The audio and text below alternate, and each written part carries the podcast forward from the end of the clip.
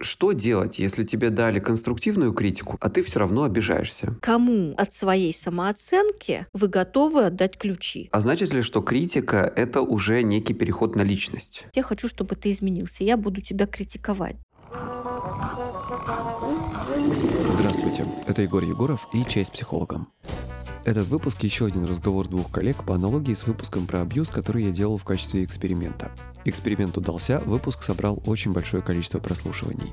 Так что я решил это повторить, раз уж всем так понравилось. Сразу прошу прощения за неидеальный звук, запись делалась в поездке. В следующих эпизодах обещаю вернуться к студийному качеству. Итак, в этом выпуске мы поговорим про критику, конструктивную и не очень. Обсудим, когда она уместна и как именно давать ее корректно. А у меня опять в гостях моя коллега Ольга Фараонова, психолог, супервизор, член Европейской ассоциации гештальтерапевтов.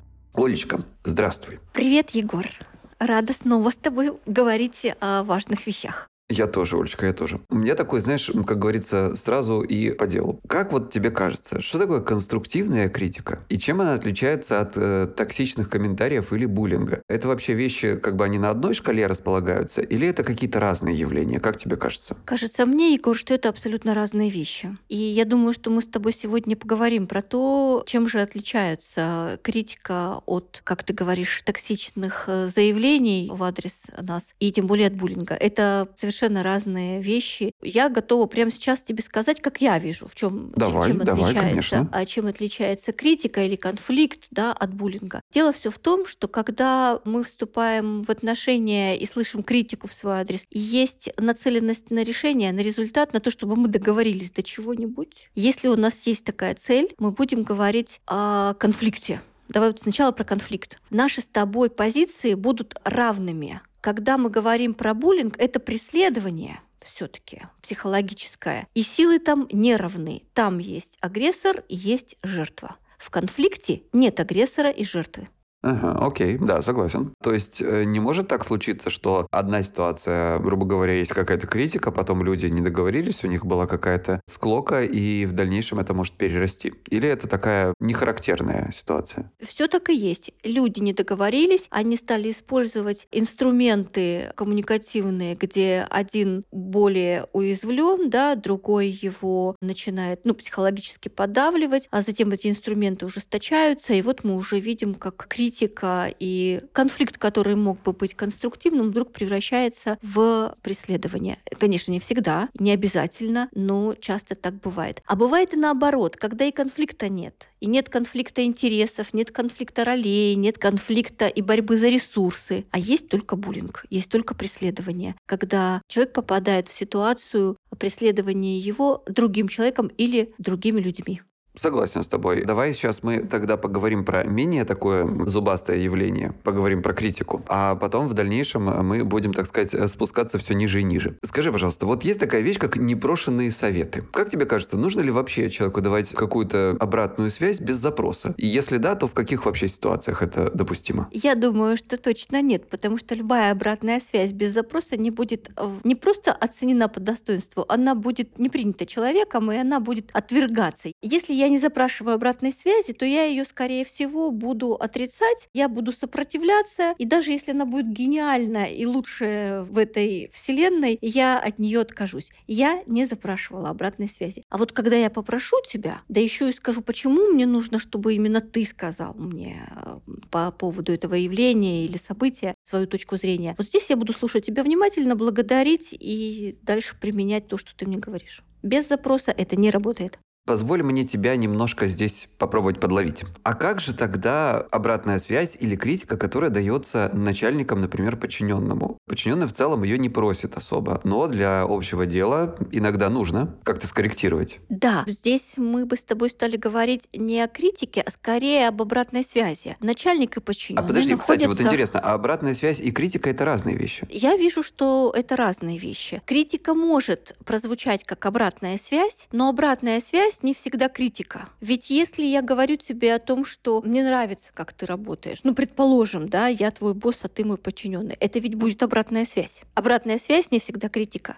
Да, и в принципе запрос для нее теоретически не нужен. Да, Хотя, подожди, такой вопрос интересный, да, вот, а негативная обратная связь? То есть ты можешь, вот то, что ты привела пример, это, по идее, позитивная, да, ну, то есть похвала. А негативная обратная связь, например, что-то, что мне не нравится в вашей работе, уважаемый коллега, и у нас из-за этого проблемы, условно говоря. Тут я думаю, что очень важно, очень важно то, в каких условиях эта обратная связь, так скажем, подается. Вполне возможно, что сотрудник отработал два своих месяца и заканчивается его испытательный срок. Любой уважающий себя руководитель перед тем, как принять решение, проститься с сотрудником или предложить ему дальше оставаться в компании, он даст обратную связь.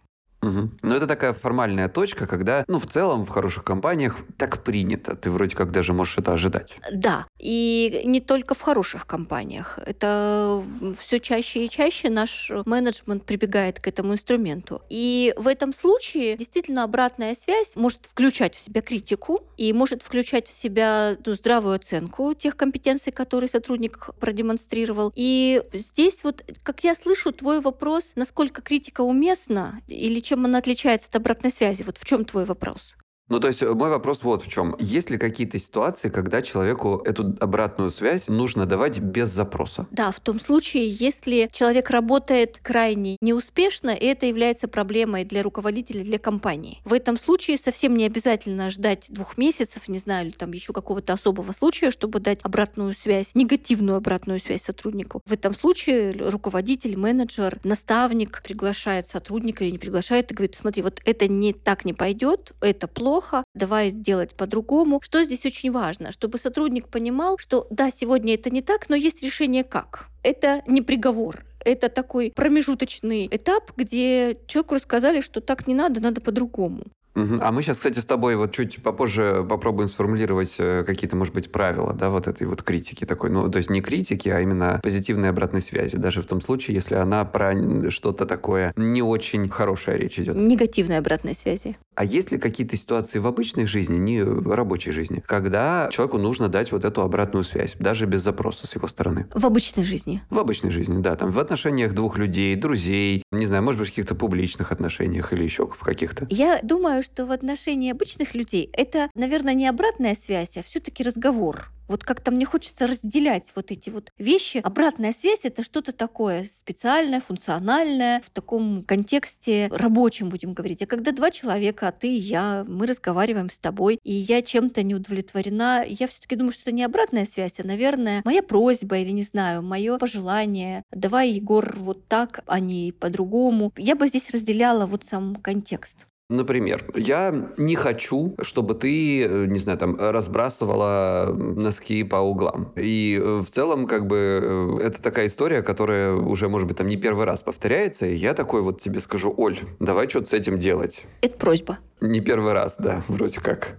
Это просьба. А, смотри, это просьба. здесь точно нет критики, да? Вот если бы ты мне сказал, смотри, ты разбрасываешь эти вещи, и ты такая неаккуратная или какая-то, я не знаю, неподходящая мне, потому что ты такая-то такая, это будет критика. Критика будет включать характеристики мои. Я тебе не подхожу. А если ты просишь меня так не делать, то скорее это твоя просьба, это твое беспокойство по поводу того, что все не так, как тебе хотелось бы. Здесь критики еще нет. Критика начнется тогда, когда ты про меня негативно станешь высказываться.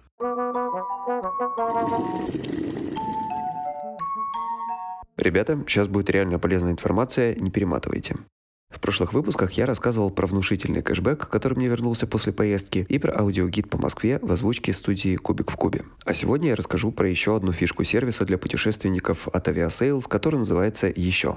Я уже говорил, что помимо кэшбэка на travel услуги без ограничения по суммам, сервис еще дает доступ к круглосуточной приоритетной поддержке, которая ответит на буквально любые вопросы. А я люблю сам проверять, что рекламирую. Итак, Сейчас я в Таллине, а перед поездкой в Эстонию у меня случился неприятный конфуз. Обратный рейс из Таллина в Москву актуален, а вот рейс из Москвы в Краснодар был отменен аэрофлотом. Я не знал, что делать и решил спросить в чате поддержки сервиса еще. Вот наша переписка. Я пишу. Пришла смс от Аэрофлота, что мой рейс отменен. Позвонил им, они это подтвердили. Рейс ночной, и до утра в этот день других рейсов из Москвы в Краснодар из Шереметьево не будет. Скажите, есть ли смысл ждать, могут ли появиться другие рейсы еще, или лучше сейчас взять другой билет на следующий день и поехать спать в отель? Поддержка сервиса еще отвечает. Предугадать, появится подходящий вариант или нет, невозможно. Это может произойти, а может нет. Но вот билеты на утренние рейсы, которые есть сейчас, наибольшей вероятностью ближе к дате вылета будут стоить дороже. Это связано с тем, что в первую очередь раскупают дешевые билеты, а затем в продажу выходят варианты по более высокой стоимости. Короче, я зачем-то решил подождать, и вот сейчас уже могу сказать, что ребята из поддержки сервиса были на 100% правы. Билеты подорожали значительно, и сейчас я буду покупать уже их по новой цене. Надо было послушаться и купить сразу. Еще я уточнил у них, какой тип масок обязателен к ношению на бортах Finnair. Мне какая-то странная смс по этому поводу приходила от финнов. Оказывается, все, кроме медицинских масок, запрещены. То есть с моей любимой тканевой летать нельзя. Но я решил еще приколоться. В описании сервиса же написано, что я могу спросить все, что угодно. Так что я еще уточнил курс евро. И мне его сказали почти моментально по Центробанку. Короче, ощущение личного ассистента. В общем, кто еще не знает, все фишки сервиса еще стоят всего 990 рублей на год, а не на месяц. И вот вам еще промокод «Чай с психологом», по-русски слитно, и там получится вообще 890 рублей. В моем случае сервис окупился с первой поездки, и еще плюсом был хороший кэшбэк. То есть, если вы еще даже не планируете куда-то ехать, я все равно очень рекомендую купить этот сервис сейчас, пока он новый и на него есть скидка. Да еще и вот мой промокод. Потому что за год сервис вам может понадобиться не один раз. И потому что после Нового года он будет стоить 1490 рублей. Заходите на сайт more.aviasales.ru, там можно увидеть разом все его фишки. Или прямо в приложении Aviasales со своего телефона можно тоже заполучить себе сервис еще. Ссылку и промокод на всякий случай я продублирую в описании этого выпуска.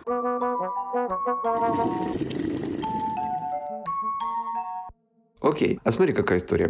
Вот, например, когда мне что-то пишут по поводу того, что я как-то неправильно что-нибудь или недостаточно раскрыл тему, например, там в подкасте. Как тебе кажется, это критика все-таки? Или это просьба? Это критика. Здесь тебе говорят о том, что ты не очень хорошо что-то делаешь. Человек высказывается по поводу твоих действий. Ну, не знаю, твоей темы, твоего голоса, вот там еще. Он ведь не просит тебя, Егор, пожалуйста, запиши теперь подкаст вот такой-то и так-то. Ну, там были, когда и просят, знаешь, как бы в одном, да, то есть, с одной стороны, вроде как у вас здесь э, тема не раскрыта. Причем, знаешь, там действительно такая история, когда это не то, чтобы запиши, а из серии, а можно было бы вообще-то еще вот так сделать. Да, тут надо различать. Есть где просьба, да, а где критика. И твой вопрос в чем? Как реагировать на критику или как отличать одно от другого? Кстати, мы сейчас к этому придем. Давай так, насколько именно критика в обычной жизни людской, так сказать, не говоря про работу, в целом уместна, если ситуация, где это уместно и оправдано? Помнишь, мы с тобой в прошлом нашем разговоре говорили о том, что хорошая семья или хорошая система, пара — это то место, то пространство между людьми, где удовлетворяются потребности каждого. И вот если, скажем, моя потребность рядом с тобой не удовлетворяется, то я могу сначала тебя попросить сделать что-то, чтобы мне было было с тобой легче, лучше, не знаю, симпатичнее, теплее. И если ты этого не делаешь, то я тогда следующим этапом, наверное, буду тебя критиковать и говорить, ну, послушай, я ведь тебя уже просила, тебе ведь не трудно это сделать, что ж ты такой бесчувственный, не знаю, тебе нужно три раза сказать. Это уже будет критика. Конечно, это в человеческих отношениях. Этого не избежать. Для того, чтобы мы удовлетворяли свои потребности рядом с другим, нам нужно этому другому рассказать. Это не так, как мне хотелось бы, да, пожалуйста, сделай так.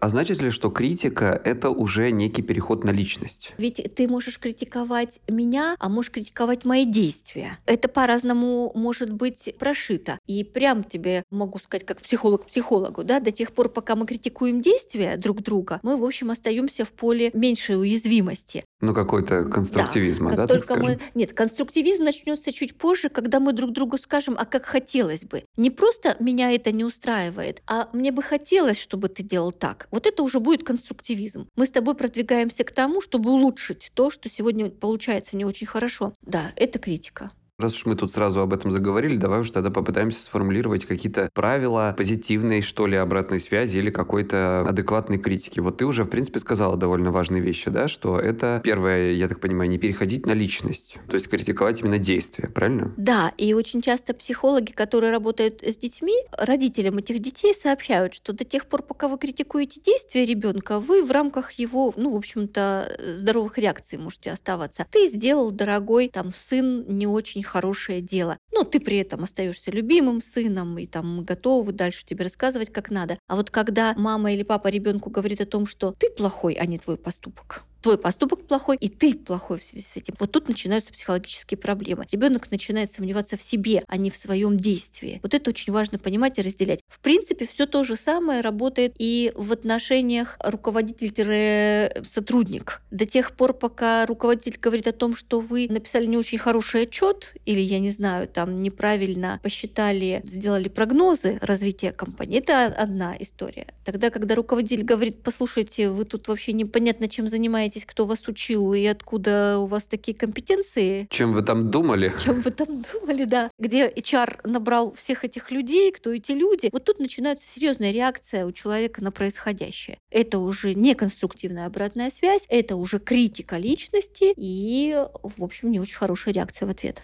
Ну, я бы здесь, смотри, от тебя бы что добавил, что нужно убирать обязательно такое обвинительное жало, что ли, из этой критики. То есть вот этот вот э, критика как форма унижения человека или как форма нападок, что ли, даже в какой-то мере, да, обвинения. То есть это вы виноваты. Наверное, было бы очень здорово, не всегда это, конечно, возможно, но было бы очень здорово давать ее наедине, чтобы все-таки не задевать самолюбие человека, да, которого критикуют. Значит, что еще, мне кажется? Ну, постараться как-то не отвергать сразу какое-то чужое мнение, если это спор, если, да, тебе что-то отвечают на твою критику. То есть можно как-то немножечко постараться выслушать, не перебивая, да, не споря, и потом, так сказать, аргументировать. Хорошо еще работает, что наш любимый шит-сэндвич, да, так называемый. То есть, когда хотят, э, знаете, в Штатах и в других зарубежных странах это довольно принято. Я, кстати, не могу сказать, что это какая-то ужасная практика. Ну, то есть, когда хотят указать человеку на его ошибку, начинают с похвалы и какого-то искреннего, искреннего, подчеркиваю, признания его достоинств. То есть, вот такое вот это все упаковать, так сказать. Ну, вот то, что ты, Оль, сказала, не использовать фразы типа там, да сколько ж я там раз говорил, да опять же вы вот так вот сделали, да я ж там на вас там рассчитывал. То есть, вот какое-то такое, наверное, избегать генерализации, обобщения, да, то есть каких-то эмоциональных высказываний. Что еще мы можем такое сказать? Действительно, да, ты правильно сказал, что говорить э, не переходя на личность, о поступках. И, наверное, в завершении, если это все выходит на какой-то повышенный эмоциональный фон, то лучше как-то перенести разговор на другое время. Может помочь. Слушай, мне нравится то, что ты говоришь. Я несколько, может быть, другие ориентиры использую, когда сама попадаю в подобные ситуации. Ну, либо когда с менеджерами разговариваю вот на эти темы. Знаешь, для меня первый, что ли, вход, первые ворота, в которые я вхожу, это понять, что это за разговор. Мы в этом разговоре решение ищем, кто бы ни был участником этого разговора. Боссы подчиненные, либо два сотрудника, да, которые вот сейчас движутся вроде бы к конфликту, да. То есть что на самом деле происходит? Мы ищем решение,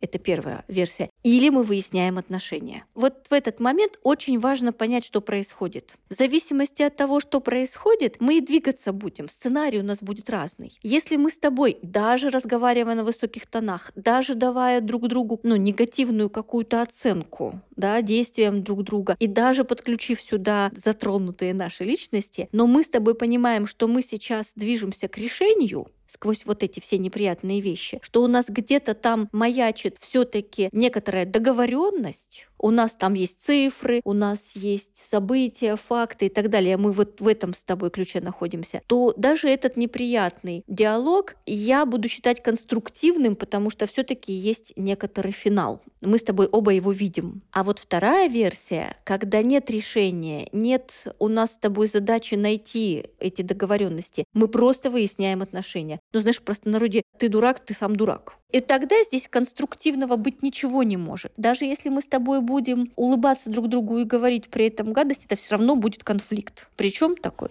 Да, слушай, а может быть такая ситуация, когда мы пытаемся как-то конструктивно что выяснить отношения, но начинаются там какие-то вот там переходы на личности, повышенные какие-то эмоциональные фразы, все остальное, и из конструктивного русла это уже перерастает, как мы уже говорили, в какую-то такую настоящую ссору. Или, например, человек, у которого есть власть, в данном случае начинает просто давить и даже где-то, ну, не знаю, так скажем, немножко не булить, но абьюзить даже, что ли, человека, да, там, не слушать его каких-то высказываний, игнорировать, говорить, ты сделаешь так, как я сказал и так далее. Ну, так, конечно, бывает. Я скорее сейчас размышляю о том, как можно выйти из этого крутого пике, туда вот в конструктив, как ты говоришь, да? Выйти можно через фокус на результате. Куда бы нас с тобой не унесла эмоциональная волна в этих переговорах, если мы с тобой здраво будем все время напоминать друг другу, послушай, наша все-таки задача с тобой договориться, да, а давай посмотрим еще раз, я пришла к тебе с таким предложением, то так или иначе мы будем возвращаться к решению. Это то, на чем всегда я стою, когда я говорю про конфликт в бизнес-среде. Пока люди помнят, ради чего они бьются, есть шанс всегда вернуться к нормальному исходу переговоров. Как только они это забывают, их уносит с горы в эмоциональное реагирование. Ну, то же самое теоретически мы можем сказать и про межличностные отношения. То есть, когда вы знаете, ради чего вы вообще затеяли этот разговор непростой. Не для того ли, чтобы показать, кто здесь главный, а для того, чтобы решить проблему. Да, в личных отношениях это сделать чуть сложнее, потому что там другие материи мы обсуждаем, там трудно оцифровать. Если я подчиненный твой, я прихожу и говорю, ну, Михаил Михайлович, ну вы ведь просили меня сделать отчет, я вам его сделал, я вижу, что он вам не нравится, давайте подумаем, как мы можем к следующему месяцу исправить, например, эти водные. Все, это будет фокус нашего с тобой разговора. И как бы ты на меня не злился, ты понимаешь, что все-таки отчет между нами есть. А вот когда ты был бы моим любимым, а, когда ты был бы моим родственником... Ну, там есть метрика типа из серии разбрасывает, не разбрасывает носки, это, конечно, тоже очевидное, да? Есть метрики какие-то такие, любит, не любит, хорошо, нехорошо, не знаю, там относится как-то, нежно ли разговаривает, достаточно ли количество какого-то позитивного фона, да, между нами. Вот тут-то и начинается вся битва на земле, да, потому что для тебя носки разбросанные, это не есть не любовь, а для меня, например, есть не любовь. Вот тут, поскольку О, да. нет, как ты говоришь, метрики, да, тут нет четких э, градаций, и тут вот и начинается начинается вся сложность между людьми. А как вообще тебе кажется, почему с психологической точки зрения, это, кстати, ваша, мне кажется, гештальтистская вот вотчина, почему люди вообще, некоторые люди любят критиковать?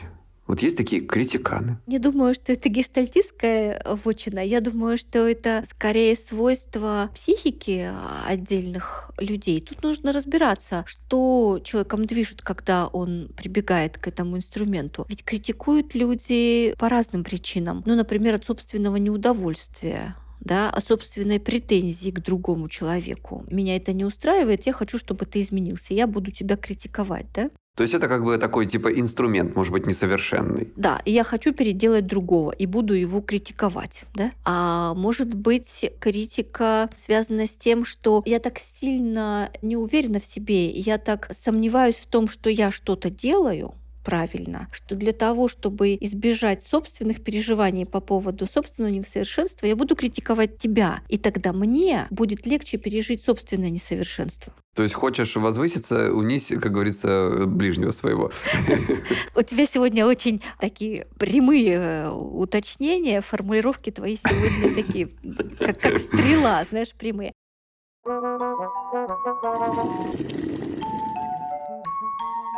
Думаю, вы уже не раз слышали в чае с психологом, что я советую отличные подкасты, которые мне самому очень нравятся. И вот еще одна рекомендация. Подкасты общественного центра «Благосфера». Это советы и инструкции от экспертов для самых разных жизненных ситуаций. Вы узнаете, как обустроить квартиру для пожилого человека, совладать с тревогой, стать экологичнее и сделать доброе дело. А еще познакомитесь с общественными пространствами по всей России и разберетесь, как устроены благотворительность и волонтерство. Вот, например, тема актуального на этот момент выпуска мне особенно близка и интересна. Он про научное волонтерство и называется «Кто еще грызет гранит науки?». В этом выпуске ребята рассказывают о том, кто такие научные волонтеры, а также как и где можно внести свой вклад в науку. Так что любой, кто интересуется этой темой, может внести свой вклад и даже не имея специального образования или научной степени, стать частью команды исследователей.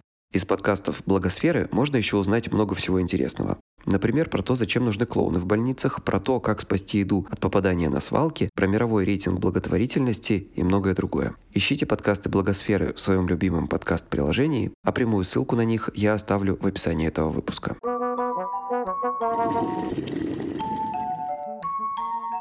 Окей, скажи, пожалуйста, такая нередко случающаяся ситуация, по крайней мере, у меня, я помню, спрашивали, что делать, если тебе дали конструктивную критику, а ты все равно обижаешься? Вот как научиться на нее спокойно реагировать? Это сложный вопрос, поскольку здесь, скорее всего, речь идет уязвимости того, кто столкнулся с такой там критической, не знаю, оценкой. Да, конечно. То есть человек понимает, что вроде это и правда, но все равно так обидно, блин. Прямо тебе скажу, очень общий задаешь сейчас вопрос. Было бы неплохо, Безусловно. да, разобраться. Ты, как мой коллега, знаешь, что тут нужно разбираться в причинах. Вполне возможно, что именно от этого человека мне даже конструктивную критику слышать сложно. И нужно понимать, что тогда происходит между нами. Возможно, у меня проекции на этого человека.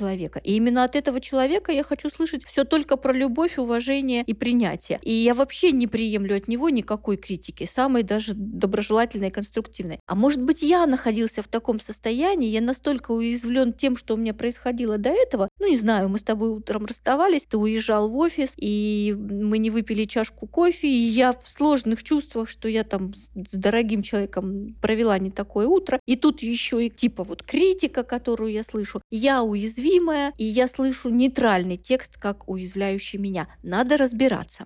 Мгм. А если это от всех, например, кажется, что вот меня все критикуют, условно говоря, или там многие меня критикуют? Надо разбираться, что у человека там происходит внутри. Это всегда так или это кризис? И насколько он уязвлен? Он так уязвляется, что ему хочется уволиться? Или он, знаешь, там просто расстраивается и, ну, немножко жалуется? Или он, может быть, к психологу приходит вот уже полгода и каждую встречу говорит о том, что меня там задели, там не услышали, здесь у меня, в общем, недооценили, и мы тогда думаем, что происходит, что там в ядре за проблема. Очень общий вопрос, нужно разбираться всегда индивидуально. В какую сторону копать людям, вот, которые сталкиваются с такой ситуацией, да? То есть здесь копать в себя.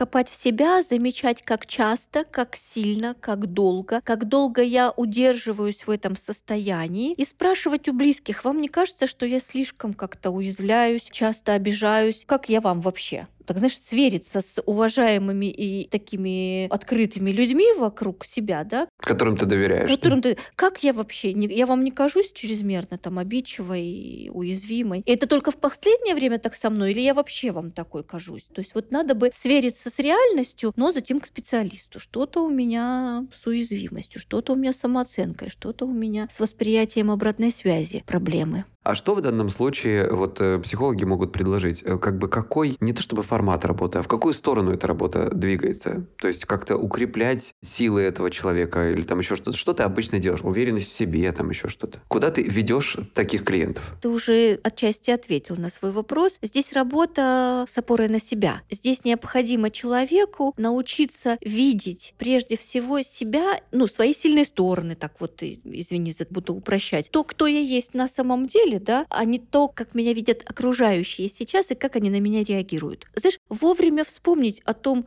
вообще, к- какие у меня компетенции, как я здесь вообще оказался в этой части жизни, что я уже умею, какая у меня обратная связь была все 25 лет до этого. Очень часто люди обесценивают то, что у них есть, весь свой там опыт, заслуги и так далее. И в каждой новой ситуации вдруг уязвляются так, как будто они в первый раз пришли, ну, я не знаю, пришли и чего-то хотят от другого человека. Ну да. Ну плюс еще вот это положение, когда человек полагается на чужую оценку себя больше, чем на свою собственную. Да, но мы с тобой, психологи, знаем, есть внутренняя референция, есть внешняя. И человеку с внешней референцией, который очень зависит от мнения другого, да, конечно, сложно не замечать вот эту самую критику или не замечать э, отношение твое ко мне. Я как будто теряю тогда свои опоры, как только ты начал меня критиковать. И вот наша работа в психотерапевтических сессиях — это как раз вернуть эту опору на себя. Помнить о том, кто я есть, сколько я стою, извини вот за такую, ну, грубую такую формулировку, как я здесь оказался, кто вообще-то меня до этого как-то похвалил уже, почему именно ты сейчас являешься определяющим для меня фактором моей успешности или неуспешности. Я своим клиентам задаю очень простой вопрос. Кому от своей самооценки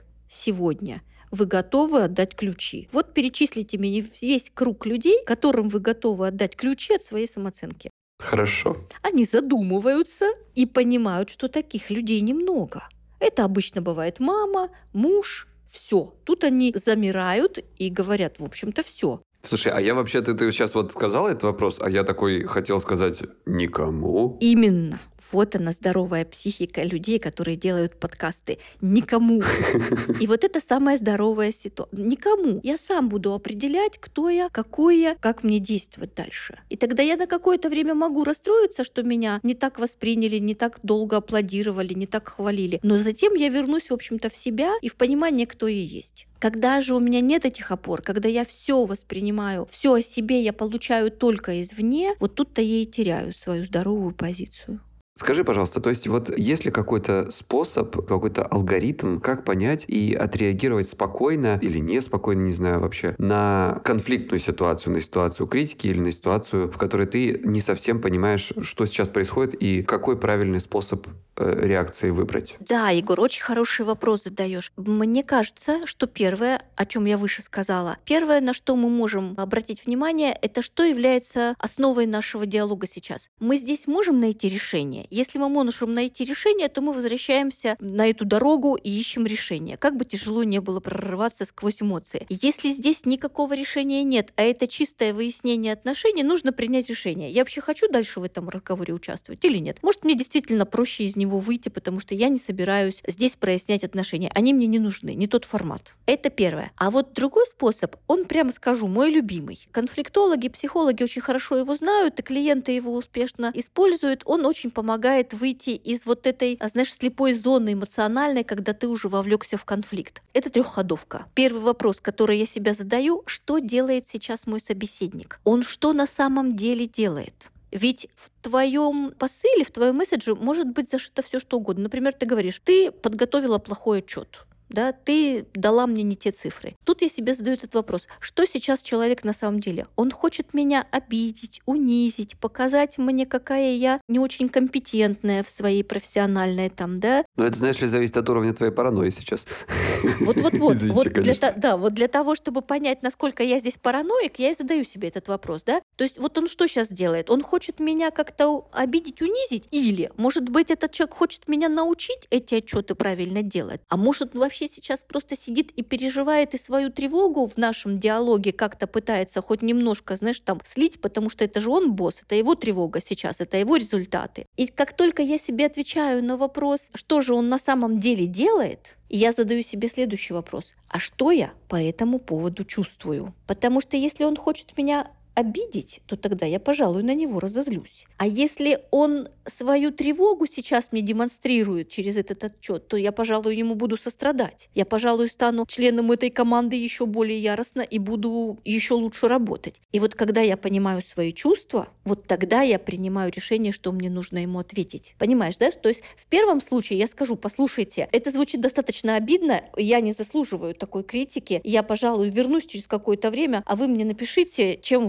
на самом деле недовольны с этим отчетом, да, я выйду из этой коммуникации. А вот если я понимаю, что он тревогу свою как-то не может обработать иначе, как в диалоге со мной, я стану поддержкой ему. Я скажу, да, возможно, сейчас этот отчет не очень совершенный, и я готова еще раз пересмотреть, и я проконсультируюсь с нужными специалистами. Вы, Михаил Михайлович, не сомневайтесь, мы сделаем так, как нужно сделать. Дайте мне еще два часа, вернусь с ответом. Понятно, да? Первое, я спрошу, что он делает сама себя, что он делает на самом деле.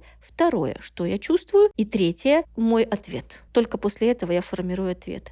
Иногда мне клиенты говорят, ой, Ольга, ну это же так долго и невозможно. Я говорю только первые 25 раз. Это кажется сложным. А дальше это на автомате делается. Это очень хороший тренинг. Спасибо, Олечка, что пришла. Спасибо, дорогая. И спасибо, что вы все нас слушали. Спасибо, до новых встреч. Пока-пока.